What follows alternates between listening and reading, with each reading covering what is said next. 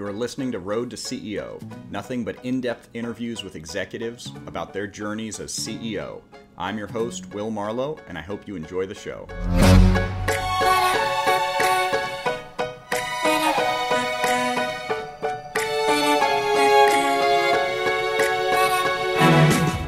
I'm here today with Darren Clement, the former C E O and founder of Maponics, who successfully exited by selling to multi-billion dollar tech company Pitney Bowes. We're here to talk about his journey in business, what led him to be C E O, and what he learned along the way. Darren, thanks so much for being here. Welcome to the Road to C E O. Thanks, Will. It's great to be here. So let's start at the beginning. Tell us about Maponics. What type of company was it? Well, it started as, I guess you might call it just a pure mapping company. So um, the initial business plan was that we would create maps for companies, uh, businesses, to help them with their sales and marketing. Mm-hmm. So at the time, direct mail was still a big, it was a big deal. And so figuring out how to create maps of zip codes, maps of sales territories, maps of these things called carrier routes. Um, it was too much expense for businesses to invest in all that infrastructure themselves, so Sure. They outsourced it to us. As you could tell from the way I stated that, that didn't stay our business model for long. So um, uh, just giving you the treetops here, we we changed our business model and started to provide mapping data that allowed companies, much bigger companies, to do analytics themselves. And that really is what transformed the company into a success. What was the general timeline? So when you start, what year was it when you founded the company? Founded the company in September of two thousand one. Uh, and that, that was a rough month uh, for sure, for the least of, of the issues that that was a tough month is, is for my business. But um, we, we stayed with that business model for maybe four years. Okay. And I, I'm going to guess, gosh, it's so long ago. I'm going to guess it was around two thousand five that we switched business models. It was right around the same time that Google really launched a viable Google Maps.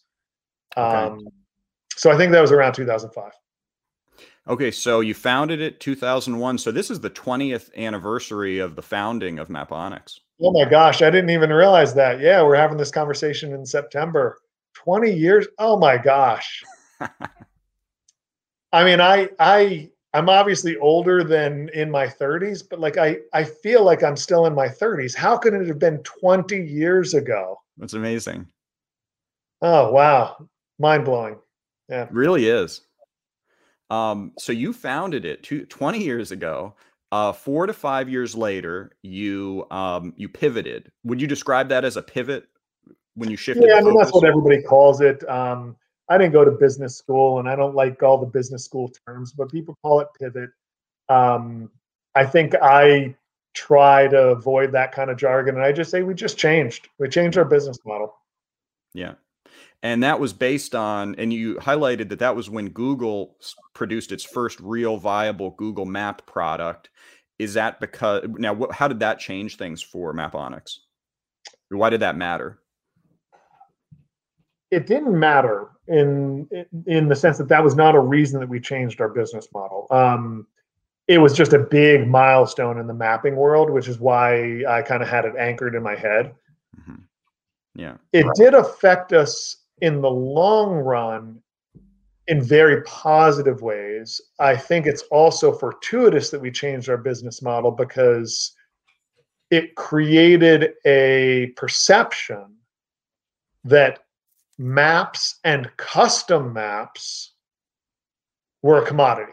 Mm-hmm. So you can imagine, again, this is in hindsight. Um, I'll, I'll tell you why we changed our business model, but to answer your specific question, up until then, there was, say, MapQuest, but that was directions.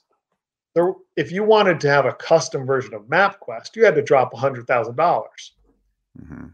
If you wanted just a custom map, you could call Maponics And depending on what you wanted, it might be fifty bucks or it might be five hundred dollars.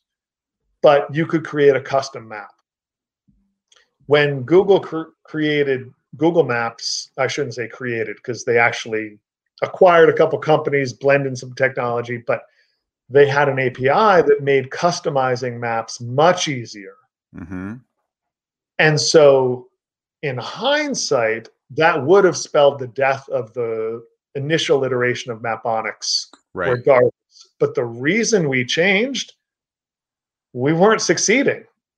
You know, for every dollar of revenue, we had ninety-nine cents a cost. Um, we were doing the custom mapping, but we were doing it manually. Mm-hmm. And of course, we did a bunch of things to try to automate it. And, but that automation was the difference between a dollar fifty of costs for every dollar of revenue and ninety-nine cents of cost. So we, we were able to be just a hair profitable, but it wasn't working.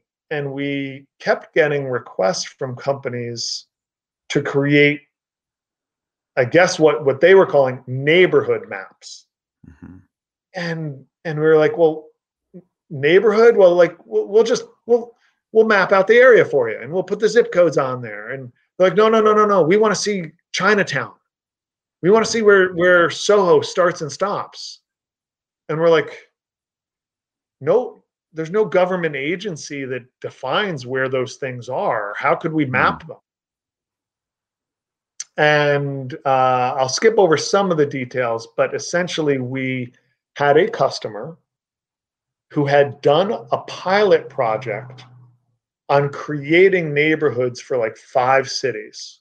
Mm-hmm. Meaning they went in and drew these boundaries of Chinatown, um, SoHo, Hell's Kitchen. Mm-hmm. We realized later that it was crap, but we were like, okay, they did it. We could do it. Mm. So we worked out a deal with them where we acquired those five cities. We built out another twenty cities ourselves.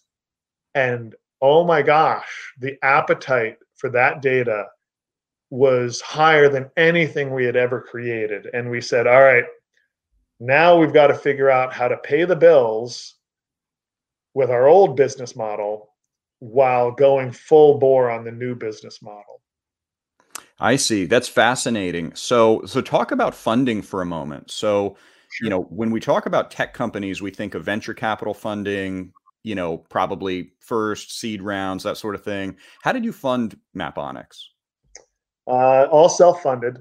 Um, so the initial start of Maponics back in two thousand one, uh, I managed to get a contract for some custom mapping before I even started the company. So that was, mm-hmm. you know, for all you guys out there who might be listening, who aren't C E Os and you're thinking about starting a company, if you can start a company with a contract in hand, you are a thousand light years away from the way most people start companies, which is a hope and a dream and mm-hmm. uh, a lot of late nights.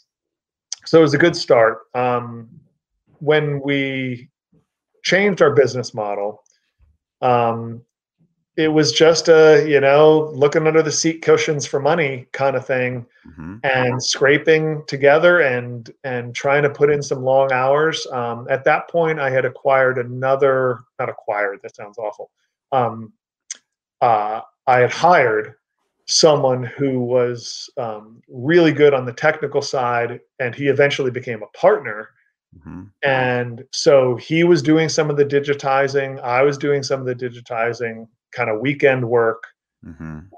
And so we never had to, at that point, entertain outside funding, um, which was good because I don't, I didn't know how to do any of that. I do now, but back then I didn't know how to talk to venture capitalists or angels or um, it was a very foreign concept, but, but we didn't, we didn't go down that path. Yeah. Um, I, I love hearing about companies that are essentially funding out of revenue. You know, uh, I would assume that keeps, that helps you maintain a large degree of control. Um, did you, did at any point, did you wish you could go out and, and pull in some growth capital, or were you kind of satisfied sort of looking under, kind of being creative about funding? We definitely talked about getting outside funding a lot, particularly around that time of the change of business plans. Um, we also had an idea around that um, that time frame for another product. I won't go into too deep, too much detail, but another product, and we're like, we can't do all of this. If we do all of this, we're going to fail. And so we said, well, we either need to get outside funding or we need to abandon this other product.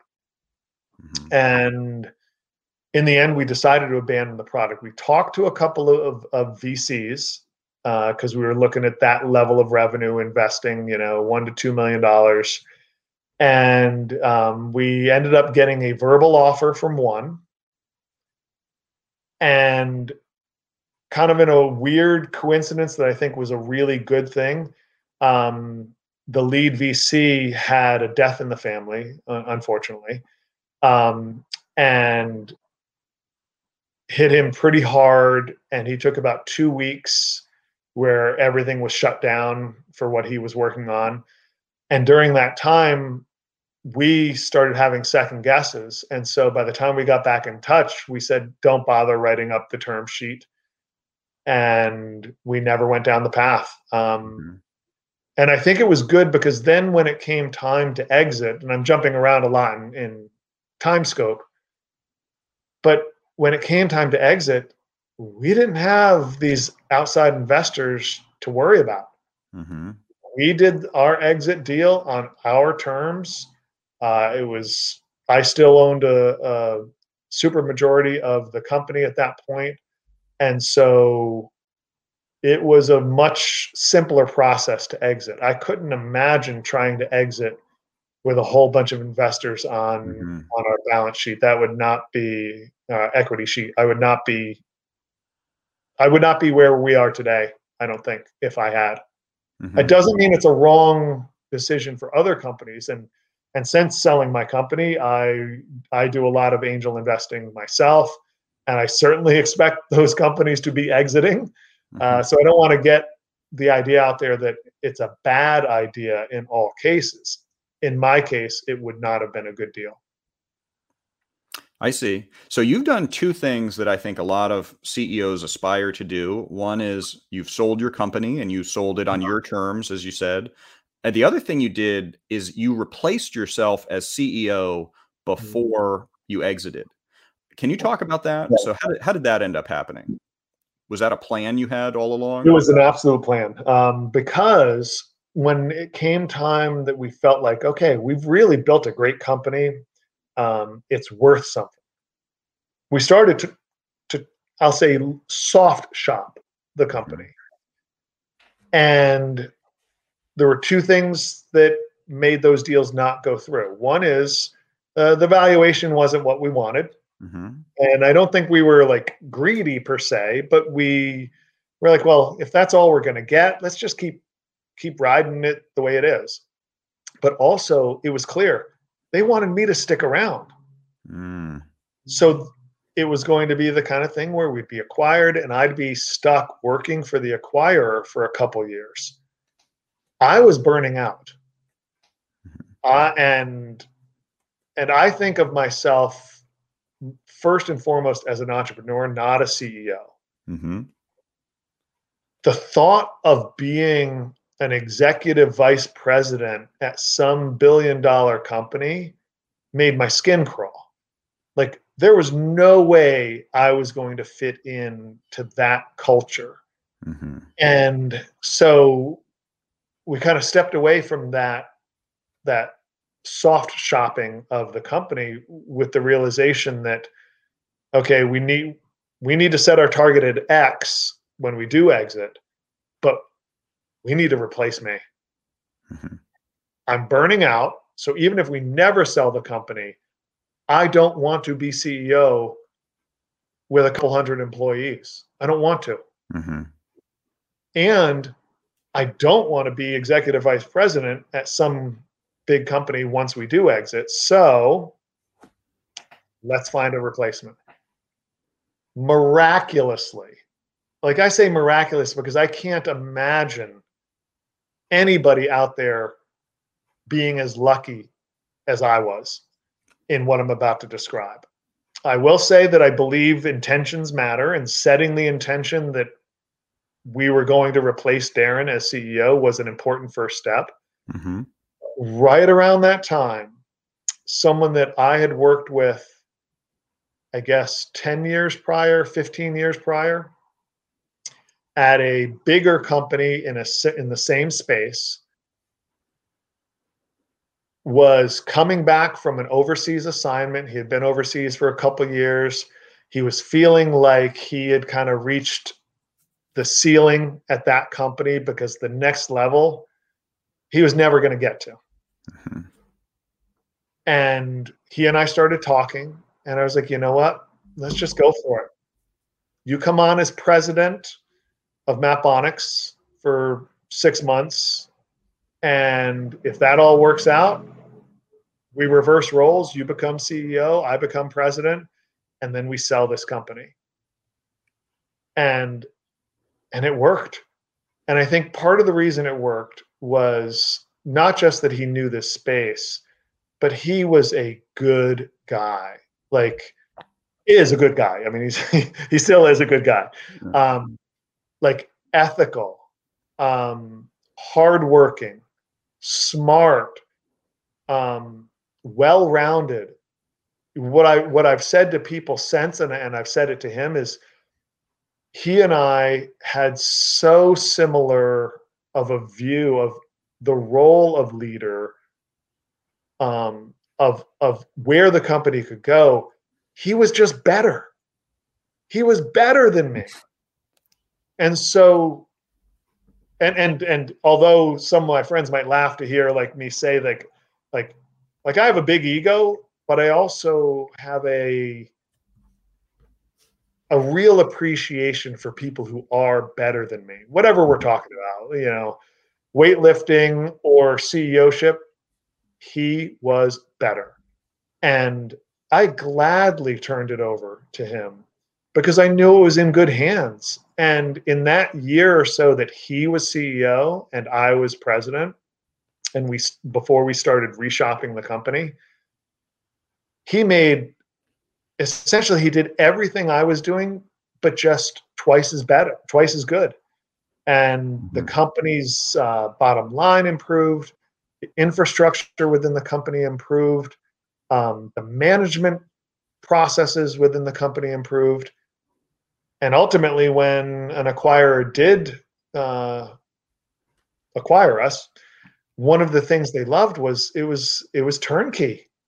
Yeah. They were able to acquire the company without having to retool everything. Um, so I might be getting ahead of your question, but um, that's in a, in a nutshell what what happened. No, that's that's exactly right. I I I think that was exactly what I was asking, and I can imagine that an acquirer would love that, because if they see that the C E O has been replaced once successfully, in their mind, I'm sure the C E O could be replaced as needed. And yep, that makes it ten times more attractive. I think you're right. Yeah. So, um, so yeah, so that does sound, you know, intention aside, I think that does sound lucky, because as we both know, you can hunt for a long time to find the ideal director, V P, C E O. I mean, it just gets harder as you uh, yeah. as you go. So it sounds like that was a fast process, and and there was a you know a good element of of luck in there. Yes, for sure. Great. So let's go. Let's let's back up for a minute. Did you always want to be C E O? Did you always know that you that that your skin would crawl working at a big company? Um, I always knew the latter. Like, I always knew. So my first exposure to big company was um, summer interns during college at I B M. So my background was in physics, and the the amount of waste, the amount of bureaucracy, you know, the the whole thing of, you know, twenty percent of the people doing eighty percent of the work. I saw that at I B M, and it, I was just like, no way am I ever going to be part of that. But I'd always had that entrepreneurial streak, you know, as a kid, as as a high schooler, Um, and so I always knew I was going to be starting my company and running my company. I never liked the term C E O, um, and I only even adopted it at Maponics once we got to a certain size and it seemed like our customers expected me to have that title. Um, I always preferred the, the title of founder. It just felt, that's what fits me. Yeah. And, and I don't have any other uh, real successes to point to, but anytime I've been starting a company has really been when I feel right. Um, and with that, a certain amount of leadership, but not leadership in terms of of controlling others. Some of the biggest mistakes I've made as C E O or leader is when I've I've delved even anywhere close to trying to control. Um, that's not my style. My style is much more um, create the vision, do a lot of the work, and get like-minded people around me. Mm-hmm. And then once something's working eighty to ninety percent, turn it over to somebody else to really fine tune it. And I, I had actually been applying that concept throughout the company and throughout other companies.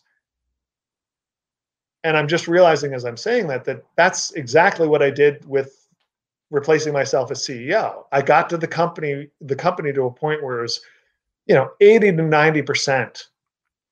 And then when Dan Adams came in as C E O, he was able to take it to that next level. But I did, I approached that with everything. Uh, the programs I would write in the early days, the sales function that I would, would, would do. I'm very good at getting things to eighty to ninety percent. And I'm also mm-hmm. very good at then releasing them to somebody else to get to that final stage.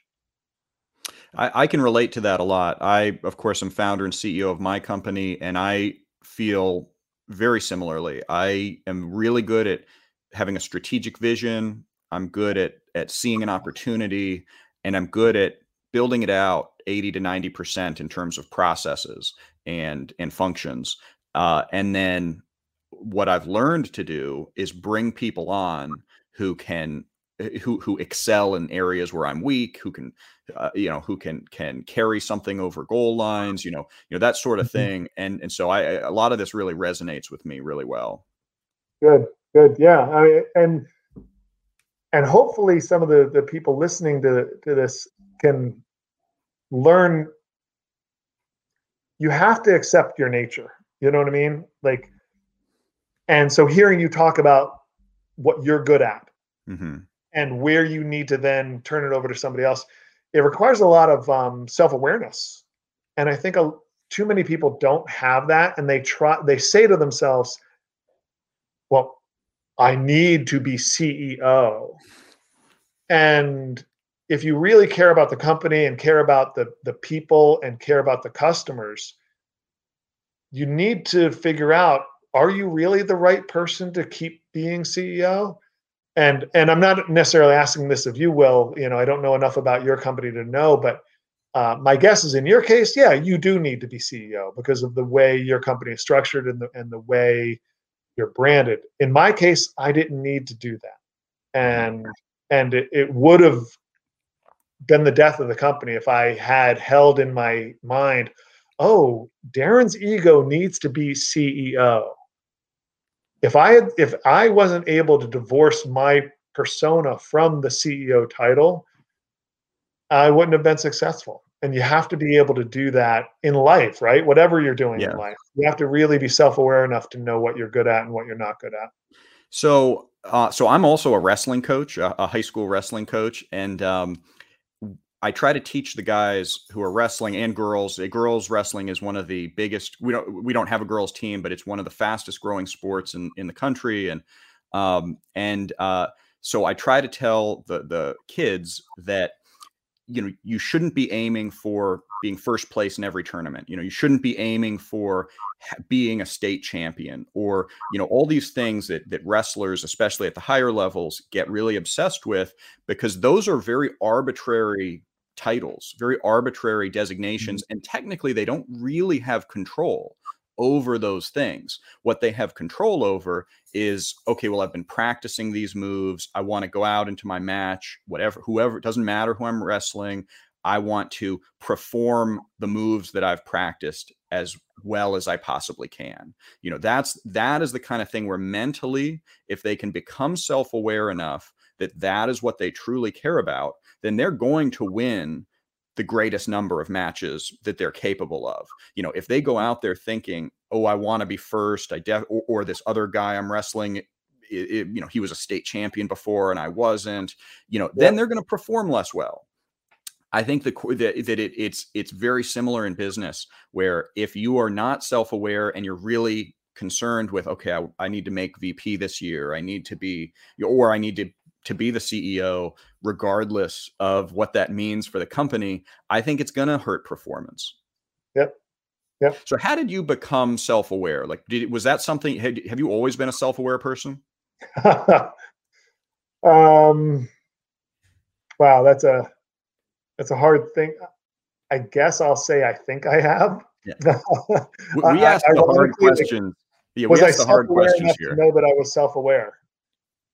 Um, I think I've been relatively self-aware, meaning, you know, I'm, you know, I'm now fifty-two. I'm way more self-aware now than I was, say, at thirty. But, but I do know that. You know, even in high school. So, so in high school, I thought I was on track to be a premier heavy metal guitarist. I thought that was going to be my career. Okay. But I was self-aware enough to know that there were aspects of that that didn't fit my personality. The, the constant being on the road in particular. Um, And so I started asking myself, well, what within the music industry would be better for me? And I never actually pursued it, but I know I was, was really thinking that more the production side probably would have been a better career for me. Um, and then I got turned on to physics and went down that path. Mm-hmm. So I guess I'm kind of thinking out loud and saying, I do think I've been a fairly self-aware person. And for the most part, if I think about other people that I would designate as self-aware, they've either always been that way, or sadly, they've had some trauma that has mm. forced them. The people who are unself-aware have always been blithely unaware of their own. They can't even get out of their own way. And I think they've always been that way. So I don't know. Nature, nurture, and how much can you change? That's that's a different podcast. Well, we do try to ask the tough questions here, but uh, we, we, we should move on to um, uh, something you mentioned about making mistakes when you try to control things. Um, what just in general, do you can you think back to any memorable mistakes you made, anything you regret, or do you not think of mistakes that way? I really don't. Um, you know, in life, I can point to a couple mistakes that I've made. Um, at Maponics, um, I'm not. I'm not a fatalist. I'm not one who says um, everything happens for a reason and just let the universe control everything. I'm not that at all. But I do think I do think that a lot of the choices and decisions I made at Maponics either turned out to be good, or we learned enough from them that I don't think of them as mistakes. The things that come to mind are like little dumb things. Like I remember in one meeting, we had just lost money for like the second month in a row. This was in the early days, and and I was I was scared. I was angry, and we had a little management meeting, and I think the F word slipped out. I tried always to never swear, and I saw people react. And so this is a stupid thing, what I'm about to say. So I proceeded to just swear for the next half hour, thinking that that would somehow spark people to work harder or somehow do something different. It was, it was dumb of me on so many levels. These people were already working so hard. They didn't want the company to fail. They were doing their best. Um, some things are out of your control. Um, some things were my own fault for maybe not setting the right direction or not being clear about what I expected, but sitting there swearing at people, that was stupid. So, so things like that. But in terms of major business decisions, I can't really remember anything that I would consider to be a mistake, because I think everything that didn't turn out the way I hoped still had big learnings that came from them. It's interesting that you still remember that that meeting early on where you where you got frustrated, and it sounds to me like you you know you you swore and you saw that that elicited some reaction, and you really wanted them to be doing, you know, you wanted a reaction, and you kind of just kept on with it, and then and then you felt some regret over it, or or you did, because even these twenty years later, but it, that, essentially that would have been twenty years ago. Yeah. I mean, call it, call it fourteen, fifteen, sixteen years ago, but yeah. Yeah. Yeah. Yeah. Interesting. Yeah. Wow. Yeah. It's funny how things like that stick with you. And I'm sure, um, if I, if I, you know, I, I'll share something on a personal level. So I remember with one of my daughters, um, she was a, a vocal child, and, and you knew when she was upset, um, and you knew when she was happy, and, and she was always kind of flitting around. And I remember we were out to dinner one night with my in-laws, and like, this is, this is again, like, if you were to ask me, what were some of the biggest mistakes you made as a parent? Like this night, she was like five or something. I was just trying to keep her near the table. So I simply just was holding her hand. Normally, you know, if you're holding a child, I don't know, you're holding a child's hand, it's kind of loose. You can keep a good grip, right? While still being kind of loose. I locked my hand into position. Well, she's a little kid. She's not used to that. She, she tries to flit away, and it, it doesn't move. Because I, I had decided I'm going to just keep her in place. And she twisted her arm, and it really hurt her. And I know it really hurt her. And I instantly was like, oh my God, I just hurt my child. Not by trying to hurt them, but by trying to just keep them in place. And to this day, it's one of those things that I'm just like, wide. It, it wasn't broken. It wasn't strained. It wasn't, you know, she, the next day she didn't even remember it. But to me, that was a failure as a dad, because it was more about me wanting my child to behave than me being okay with the fact that my kid was, was just being a kid. Yeah.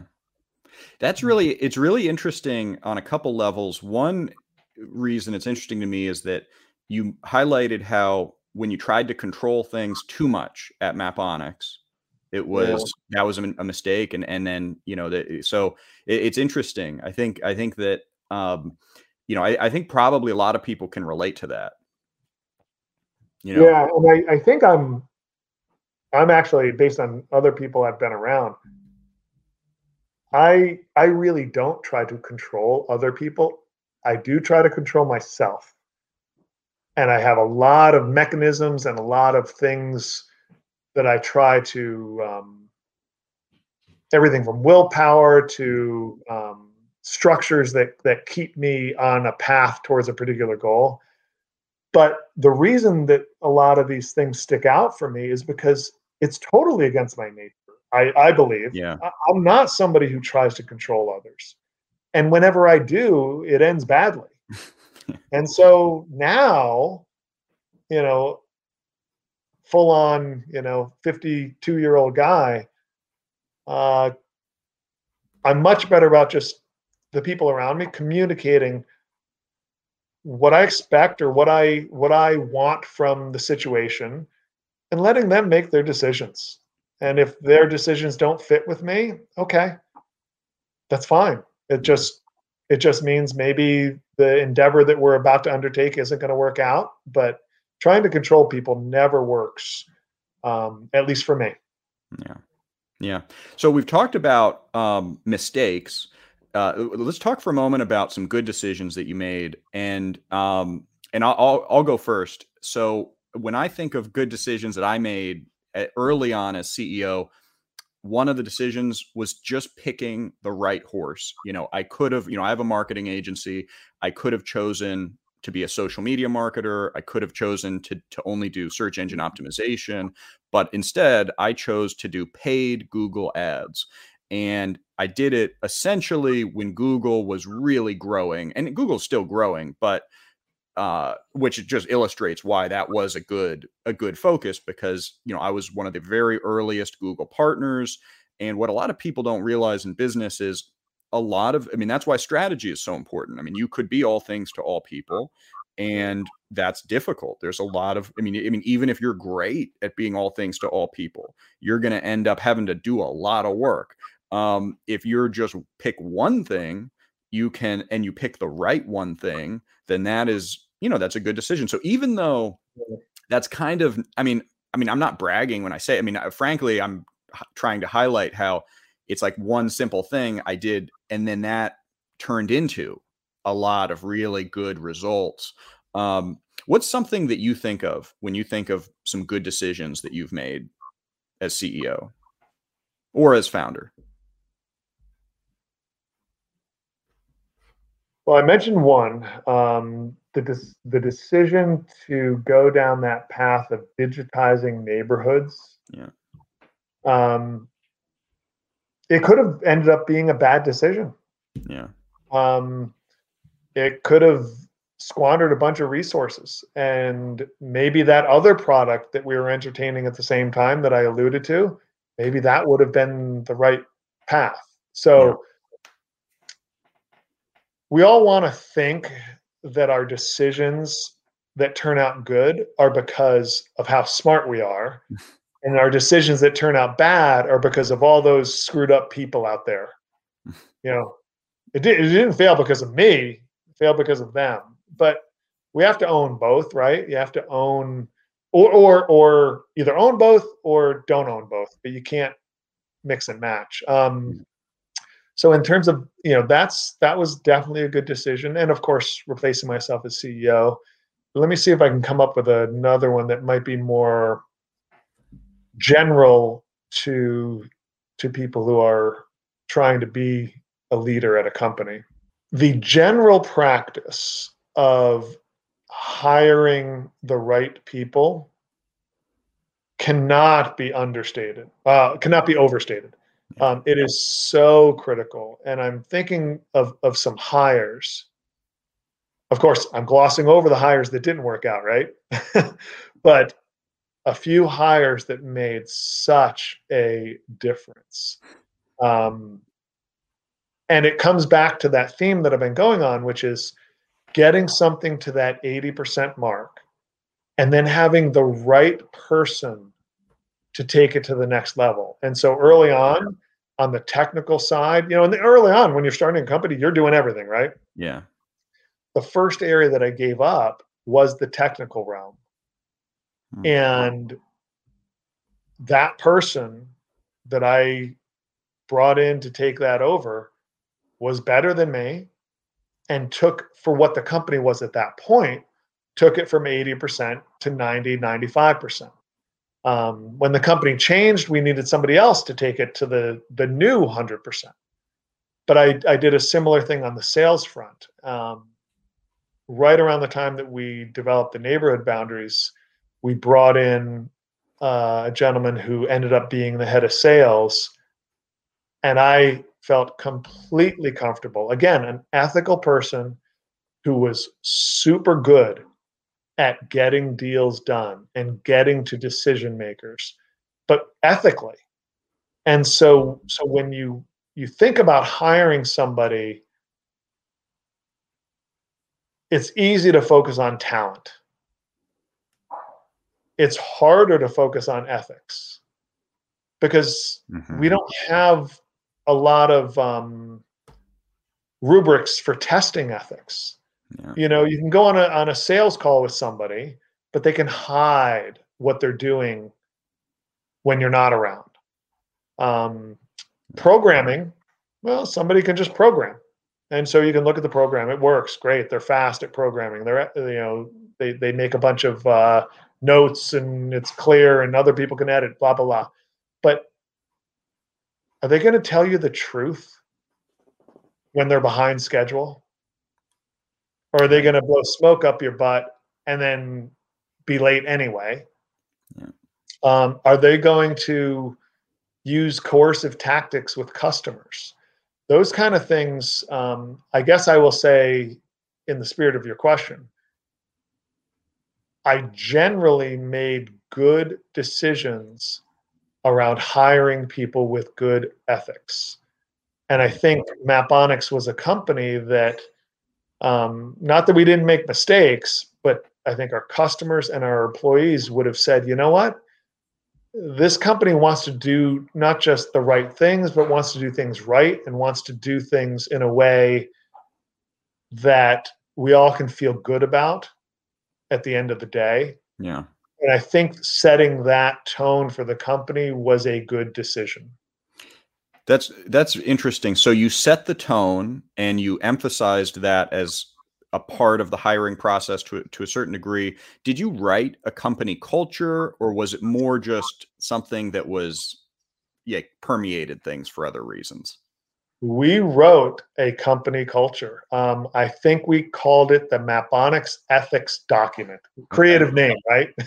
um, um, and it's funny. I I don't think it's a direct correlation, but it was after that that swearing tirade that I had. Oh. Um, so again, I'm not perfect, right? You know, um, I don't think it's ethical to start artificially, you know, swearing at your staff, but um, but we did, and and we did it as a team. Um, and there were some employees who didn't want to be part of it, so fine, you didn't have to. We were small then, I think maybe thirty people or something, okay. and. And I also remember some people saying, like, why do we need to do this? This is this is a waste of time. And I, I stuck to it. I was like, no, this is important. Um, what we didn't do, honestly, as much as we should have, is regularly review it and revise it. It did become part of the hiring documentation, though.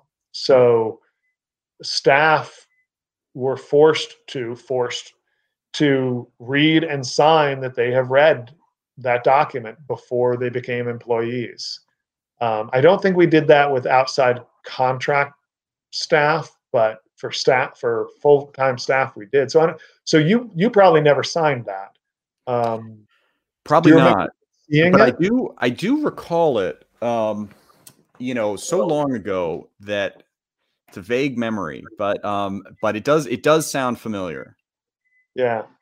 Yeah, it's funny. I had totally forgotten about that till you asked the question. I'm sure I've got a copy somewhere, but um, now that I'm remembering it, I, man, what a great process that yeah. was.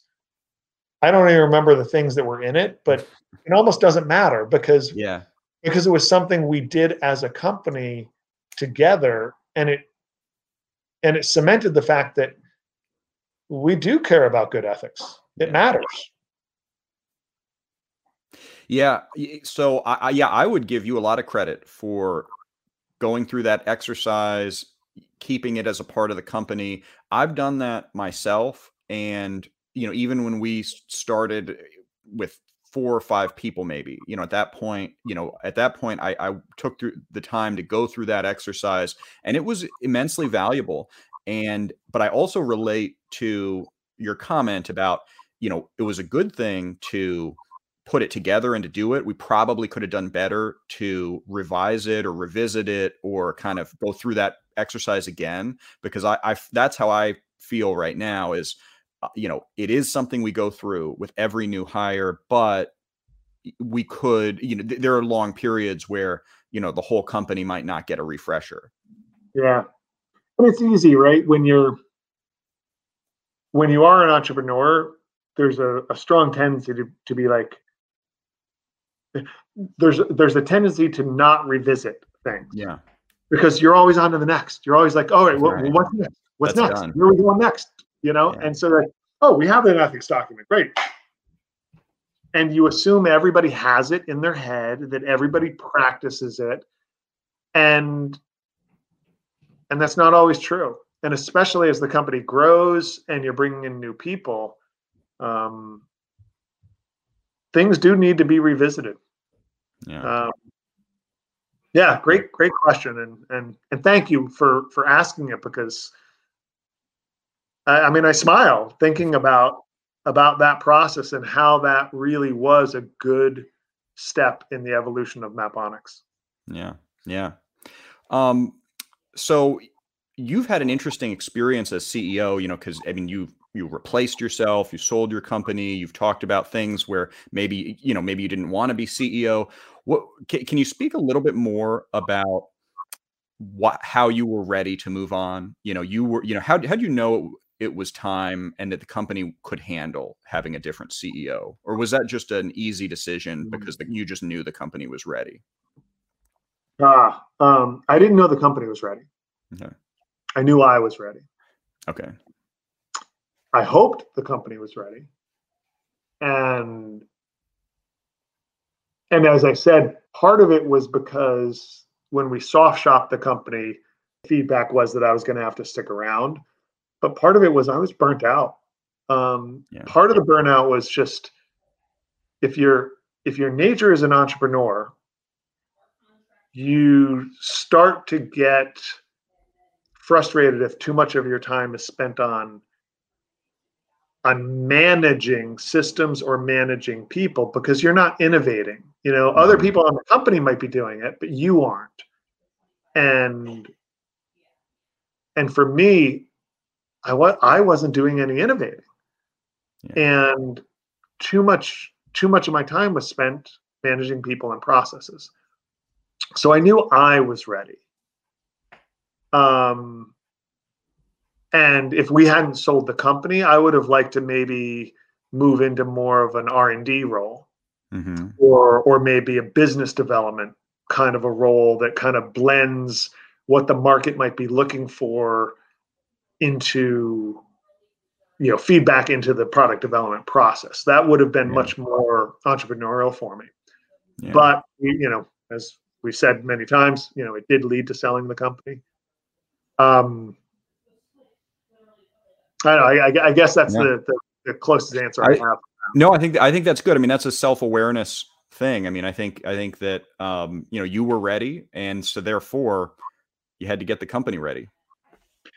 And and to be clear, the company was only ready.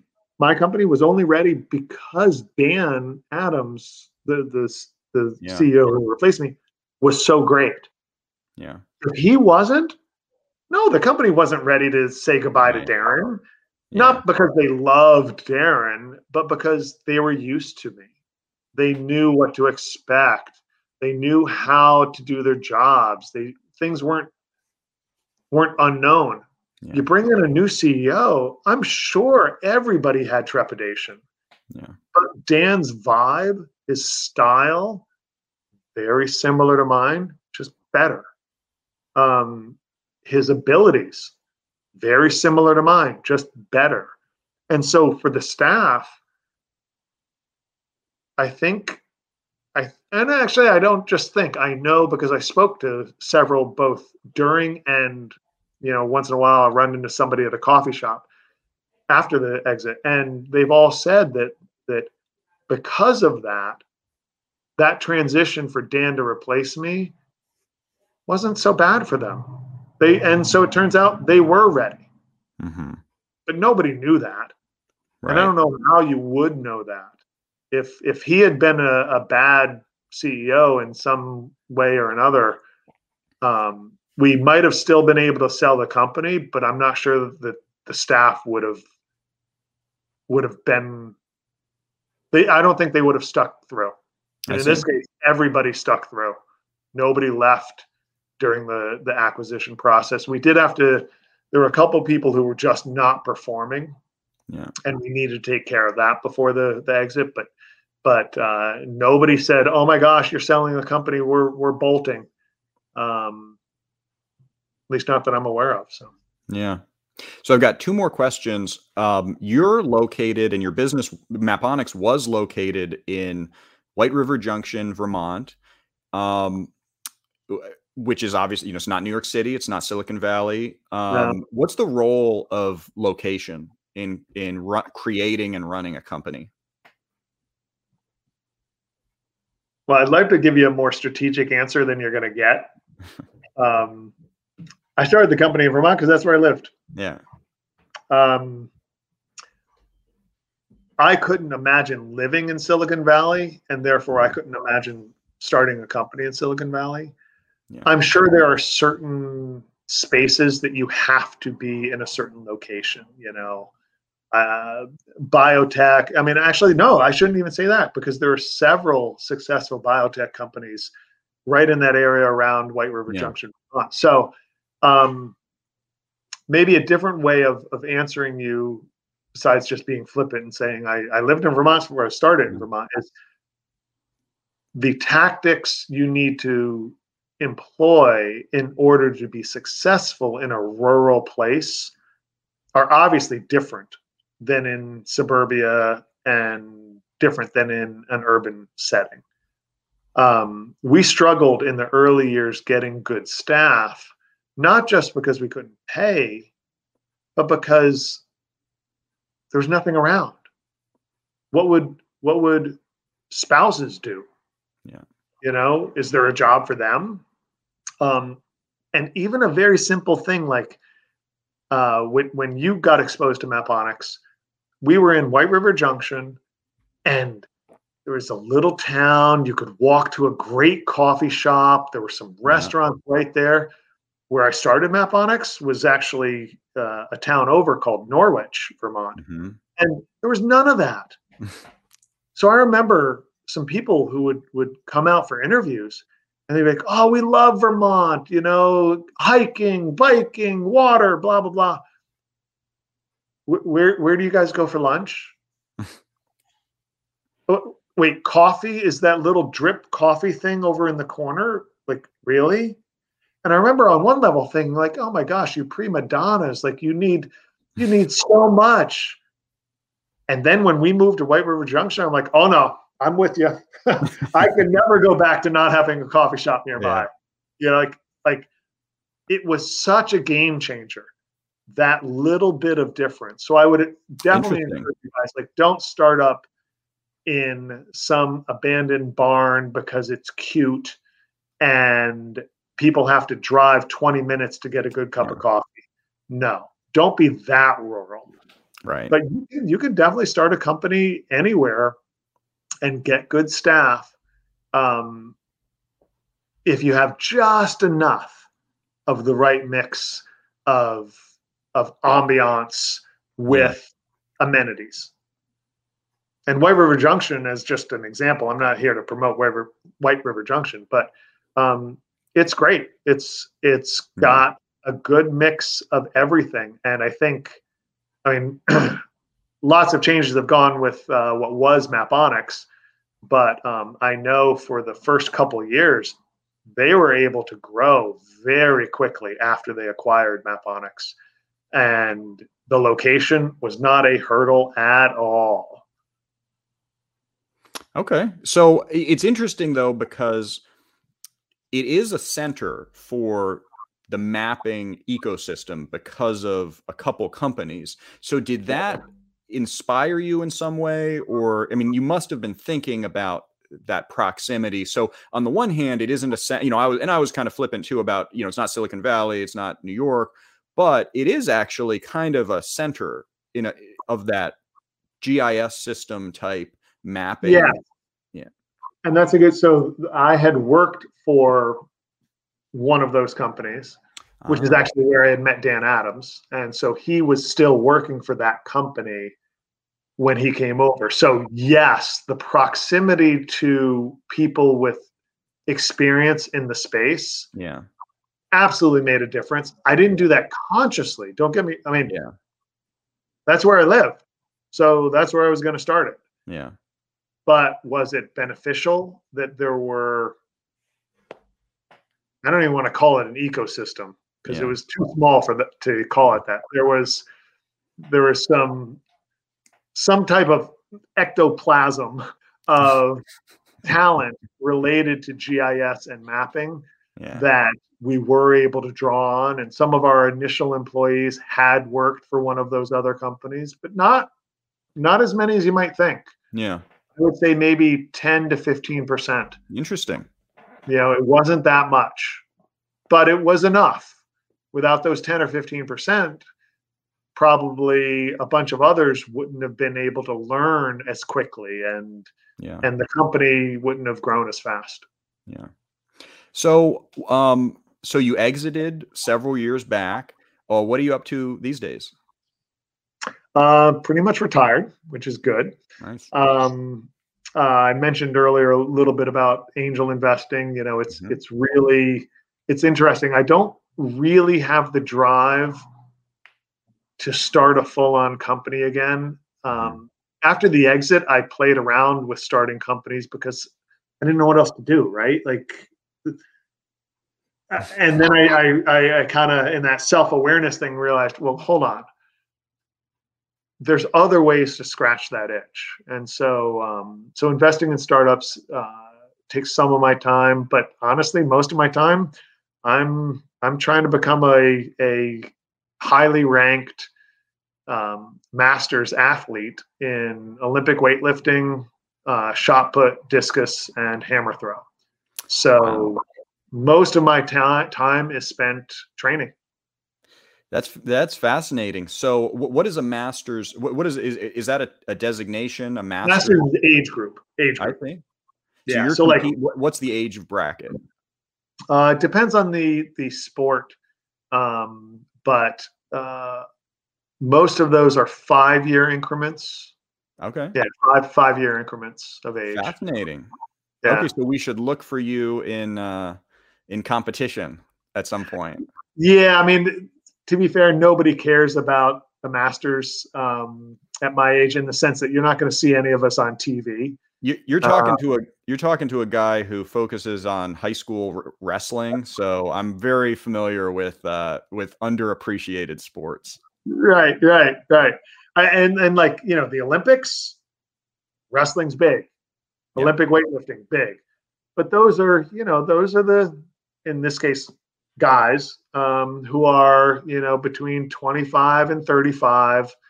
They're at the peak of their abilities. Um, but uh, it doesn't make it any less fun, and it doesn't yeah. change the drive. Like you were saying earlier with, with wrestling, where when you get out to compete, if you're thinking too much about your ranking or too yeah. much about your win versus losses, you're gonna you're gonna trip on yourself. You need to think about, where am I in my my practice, my you know abilities? How do I execute the best I can execute? In your case with wrestling, you have a, a direct opponent that you obviously can't predict and control. Um, in my case, I have opponents who have their own throws to do, their own lifts that they're trying to make. I can't control if they make them or not. I can only control what I do, and and hope that over time my ability continues to improve and my ranking continues to improve. Yeah.